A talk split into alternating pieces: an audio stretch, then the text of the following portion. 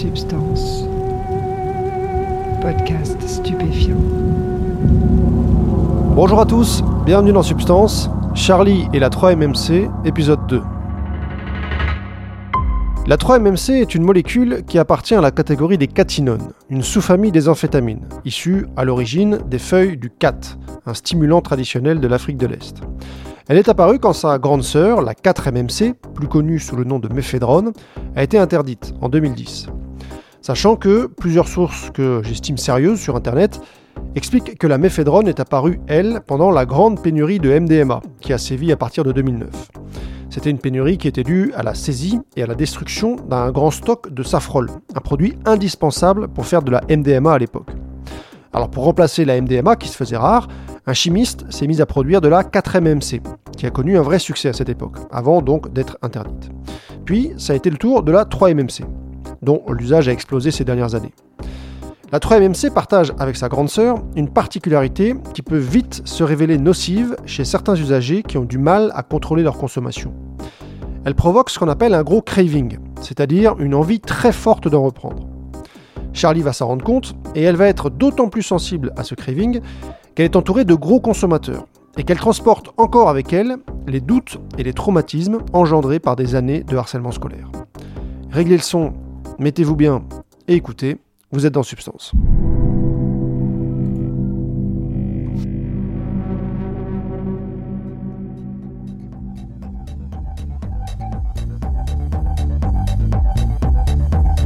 Moi, j'ai vraiment beaucoup conscientisé euh, pourquoi je prenais la 3M. Contrairement aux personnes qui étaient autour de moi qui, qui prenaient ça peut-être euh, sans y réfléchir euh, parce que pour suivre le groupe.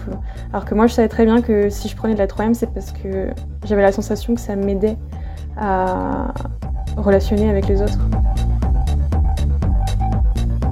En fait, quand j'étais sobre, j'avais l'impression d'être timide, de ne pas avoir confiance en moi, d'être euh, renfermée sur moi-même, de ne pas réussir à aller parler aux gens. Et dès que je consommais, d'un coup, j'avais confiance en moi, je me sentais bien dans mon corps, je me sentais bien dans ma peau.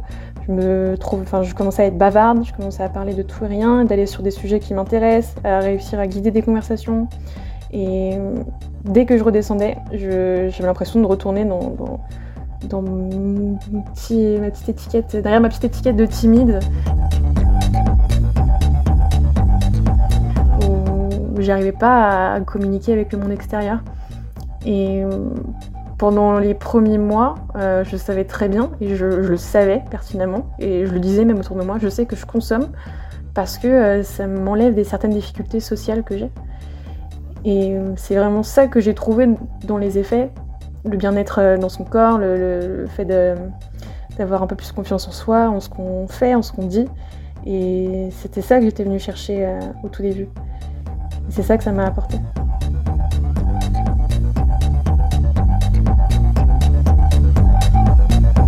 En fait, euh, le groupe que j'ai commencé à fréquenter était très fermé, très communautaire, presque sectaire, on peut dire. Quand le deuxième confinement est arrivé, moi j'étais au chômage partiel à cause bah, du Covid et de la baisse d'activité. Et euh, la majorité des personnes de ce groupe étaient dans le même cas, soit au chômage, soit au chômage partiel, soit en arrêt. Et hum, on a tous, euh, en fait, on, se voyait quasiment tous les jours parce que, bah, en fait, on n'avait rien d'autre à faire que d'être ensemble et euh, et de consommer quoi. Donc c'était vraiment euh, les consommations quotidiennes. Euh, le lendemain on récupérait, puis le soir on recommençait. Et, c'était sans fin quoi. Et ça a duré, ça a duré longtemps, très longtemps, trop longtemps. C'était à l'époque du, couvre-feu, donc c'était à l'époque où tout était fermé à 18h, même pour faire les courses c'était une galère. Et donc on était soit chez les uns, soit chez les autres. Surtout quand on est 30, c'est un peu compliqué. Euh, mais euh, après, c'était en gros ceux qui vendaient de la drogue. Je pense que c'est ceux qui avaient la meilleure place entre guillemets au sein de ce groupe parce qu'ils étaient euh, ils étaient sûrs d'y rester parce que il y avait une loi assez compliquée dans le groupe où c'était un peu le noyau qui décidait qui rentrait et qui sortait de ce groupe. Et euh, eux, ils avaient toujours la garantie d'être invités partout, à chaque soirée, même quand il y a 30 personnes qui rentrent pas dans un appartement. Au moins, ils avaient la garantie d'être toujours inclus dans le groupe parce que les gens les invitaient forcément pour euh, pouvoir consommer et avoir de la drogue euh, à portée de main. Ça a été comme ça pendant des mois. on allait chez les uns, chez les autres, que ce soit pour une soirée raclette, une soirée jeu de société. En fait, tous les prétextes étaient bons à consommer. Quoi. Même moi, hein, je, je suis pas forcément super fière, hein, mais il y avait des, fois où je proposais des soirées. Je savais que j'invitais certaines personnes parce qu'elles allaient accepter de, de, de qu'on allait être plusieurs à consommer tous ensemble, juste parce que moi j'avais envie de consommer, mais j'avais pas envie d'être seule à le faire et que je culpabilisais de le faire seule dans mon coin. Je préférais juste euh, qu'on soit plusieurs à le faire. C'est un groupe très toxique, je pense, où euh, c'est un peu la villa des cœurs brisés, dans laquelle tournerait euh, euh plus de l'alcool, de la drogue, des histoires de cul, euh, le fait d'être enfermé dans une maison à plusieurs. Enfin, vraiment, ça a été, ça a été la villa des cœurs brisés version version drogue et compagnie. Et c'est un groupe très toxique, je pense, où bah, déjà toutes les relations sont. On ne sait pas si elles sont intéressées ou, ou non. C'est-à-dire que. Là, je parlais tout à l'heure de ceux qui étaient forcément invités parce qu'ils avaient toujours de la drogue sur eux. On ne sait jamais si s'ils étaient vraiment appréciés pour ce qu'ils sont ou parce qu'ils nous donnaient euh, de quoi consommer.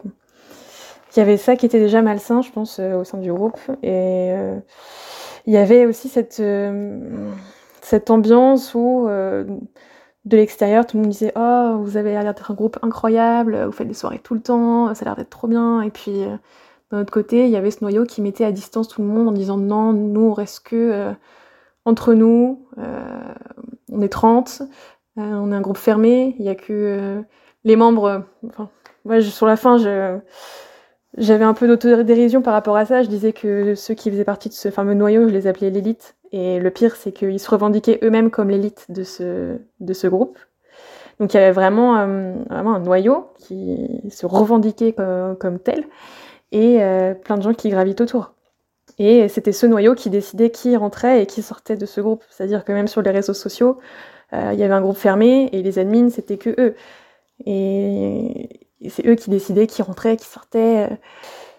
Enfin, il y a eu beaucoup trop, trop d'histoires euh, dans, ce groupe. Enfin, vraiment, je pense que ce groupe, il a brisé des vies, il a brisé des amitiés de plus de 20 ans, il, a brisé des gens, des gens qui sont, euh, qui sont fait fracasser la tête à la batte de baseball dans ce groupe. Enfin, il y a vraiment des histoires, euh, vraiment, au-delà du trafic de drogue, hein, il y a vraiment des, choses graves, je pense, qui se sont passées dans ce groupe et qui ont été tolérées parce que on avait euh, cette espèce de statut social de faire partie de ce groupe, de faire partie des cool kids, de faire partie des gens stylés qui arrivent en soirée, ils sont 30, ils sont fermés, et tout le monde a envie d'en faire partie. Mais euh, évidemment, ce groupe, il fonctionne que s'il y a des gens qui gravitent autour et, que, qui, qui les envient. Évidemment, il y a un moment où, ça s'arrête aussi.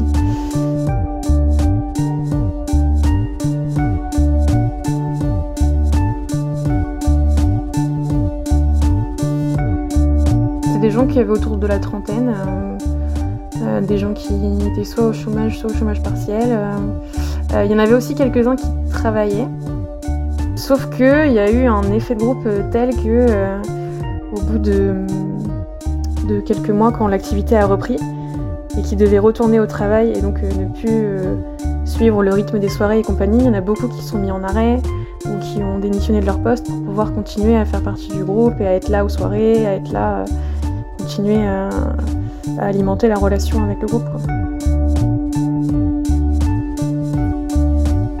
Enfin, pour moi, vraiment, ce qui a fait tout, tout le ciment des relations dans ce groupe, c'est la drogue.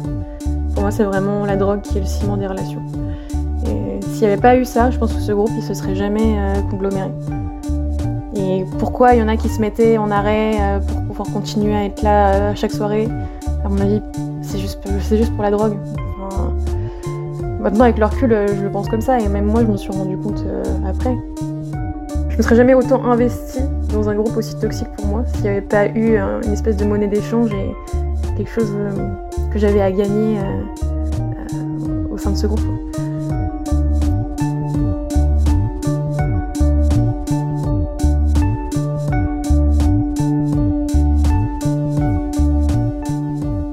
Au début, j'étais, je pense, pas du tout dépendante parce que j'étais dans la, découverte, j'étais dans le, pic d'émerveillement où on découvre les effets, où on n'a pas besoin de beaucoup de, de quantité pour avoir beaucoup d'effets. et puis au fur et à mesure, on est obligé d'augmenter les, doses pour avoir les mêmes effets et on a une accoutumance qui se développe et c'est là où après on commence à avoir des effets secondaires de plus en plus euh, présents et des descentes de plus en plus violentes. Les premières vraies descentes que j'ai eues euh, avec la 3M, on m'avait toujours dit méfie-toi, la 3M, les descentes sont vraiment très compliquées à gérer. Euh, je pensais que rien serait pire que, que la D ou, ce genre de choses. Mais effectivement, les descentes de 3M sont vraiment, vraiment, vraiment très compliquées. Euh, et euh, j'ai jamais vécu un craving aussi fort que euh, avec cette drogue-là. C'est-à-dire que j'ai, du coup avec ce groupe j'ai pu tester à peu près tout, ce qu'ils avaient au magasin, c'est-à-dire C, K, de CB. J'ai vraiment testé, je pense plus d'une dizaine de drogues avec eux. Mais la 3M c'est la seule qui laisse constamment un goût de trop peu, qui donne tout le temps envie d'en reprendre. Vraiment c'est la première, euh, la première trace, ça va me faire effet. La, deuxième, elle va me faire doublement effet.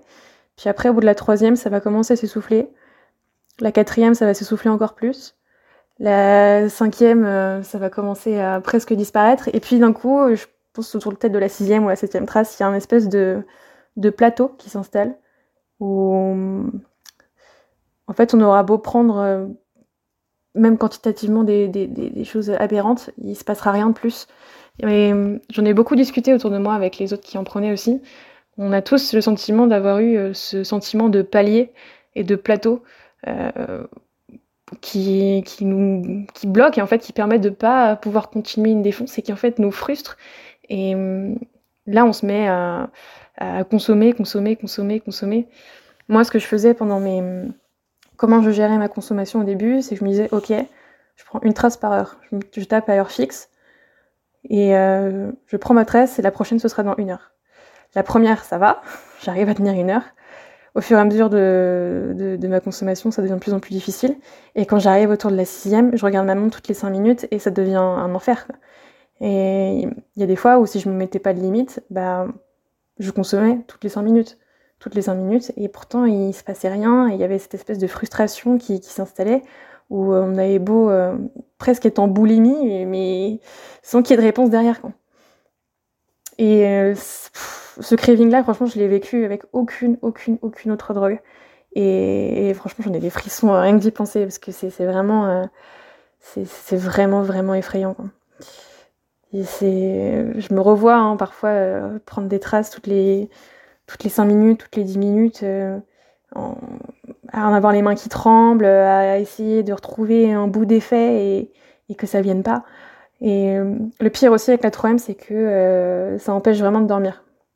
Contrairement à la C ou, ou euh, même parfois la D. Si je, prends, si je fais une soirée à la C, je vais réussir à dormir en rentrant chez moi.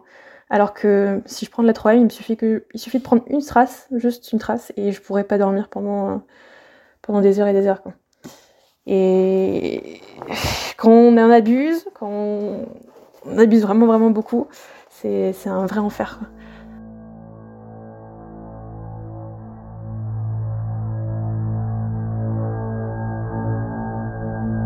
Moi, ce qui me concerne, les descentes, c'était plutôt euh, un sentiment de mal-être euh, général, le fait d'avoir l'impression d'être une merde, d'avoir aucune estime de soi, d'avoir l'impression que rien n'a de sens dans sa vie, de se demander pourquoi je fais ça, d'avoir un énorme sentiment de culpabilité, euh, de pas comprendre pourquoi à chaque fois on se sent mal et pourquoi à chaque fois on recommence, et de s'en vouloir de l'avoir fait. Euh, moi, en tout cas, mes descentes, c'était plus psychologique. J'avais aussi euh, bah, les, problèmes de sommeil, euh, les contractures musculaires et au fur et à mesure euh, du temps, j'ai commencé à développer des problèmes de santé qui sont qui étaient dus euh, à ma consommation. Mais euh, je sais que chez certains, les descentes, ça pouvait être aussi. il y en a un, il nous a fait une crise de paranoïa une fois. les gens vont vraiment réagissent très très différemment dans, en période de descente. Ce qu'on faisait, nous, c'est qu'on évitait d'être tout seul. Le fait d'être avec des gens, ça nous apaisait un peu. Mais La plupart du temps, c'était vraiment grosse, un gros sentiment de culpabilité et, une baisse d'estime de soi qui, est très violente.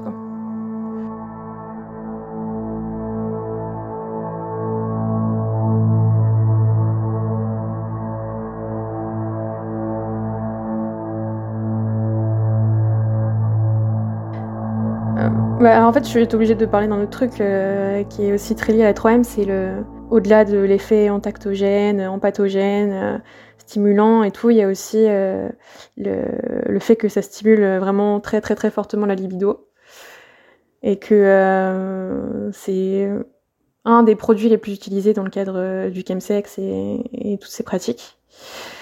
Et comme je prenais ça à la base dans un milieu totalement amical, il y avait vraiment un gros décalage entre euh, les effets et le contexte dans lequel j'étais. Et il y avait des fois où je, regardais autour de moi, je me disais, ok, je suis hyper excitée, pourquoi euh, je suis dans cet état alors que ce sont mes amis, je n'ai pas envie de ressentir ça. Euh, et en fait, il se trouve que au sein de ce groupe, j'ai commencé une relation de couple avec un homme dans ce groupe. Et comme on était bah, quasiment tous les jours sous 3M, bah arrivait bien des moments où, euh, euh, bah, on, avait des pratiques sexuelles sous 3M. Et la particularité de, cette substance, c'est que ça quand même, euh, enfin, ça décuple la libido, ça décuple les, performances sexuelles et ça donne lieu à des actes qui peuvent être longs, qui peuvent être intenses. Et comme toute femme, je pense, j'ai eu beaucoup d'infections urinaires suite à, à, des certaines soirées que je passais sous 3M. Donc au début, c'était que les soirées où j'avais des rapports. Et au fur et à mesure, euh, bah en fait, je me suis rendu compte que même quand je passais des soirées à consommer de la 3M, mais que j'avais pas de rapport, et bah, j'avais quand même des infections urinaires le lendemain. Et que, en fait, c'était pas forcément dû euh, qu'à ma pratique, mais aussi surtout à, à mon mode de consommation. Euh, j'ai eu ça quand même comme premier problème de santé. Je commençais à avoir des, infections urinaires euh, chaque lendemain de soirée.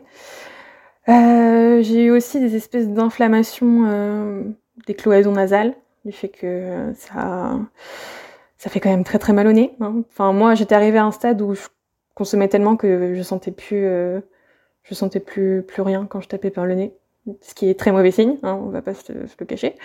Et j'en étais arrivée à ce stade-là. Et euh, parfois, c'est arrivé aussi un lendemain de soirée de faire caca du sang. Enfin, vraiment euh, arriver à un stade où, euh, où la consommation dépassait ce que mon corps était capable de, de, faire.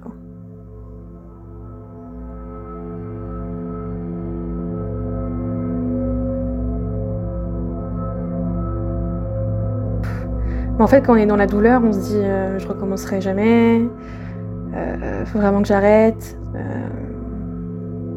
pourquoi je fais ça? Et pourtant, j'avais beau me le dire, et ça avait beau me détruire, ça avait beau me faire souffrir, à chaque fois je recommençais. Et pourtant, je le savais, hein, au moment où je prenais ma première trace, je savais très bien comment j'allais le lendemain, que j'allais me sentir comme une merde, que j'allais pleurer, que j'allais me sentir seule, que j'allais avoir une infection urinaire, que j'avais tout mon corps qui brûle, je le savais, et pourtant, j'arrivais pas à m'en empêcher. Et c'est, je pense que c'est là où était la, vraie addiction. C'était, je savais que ça allait me détruire, et pourtant, je pouvais pas m'en empêcher.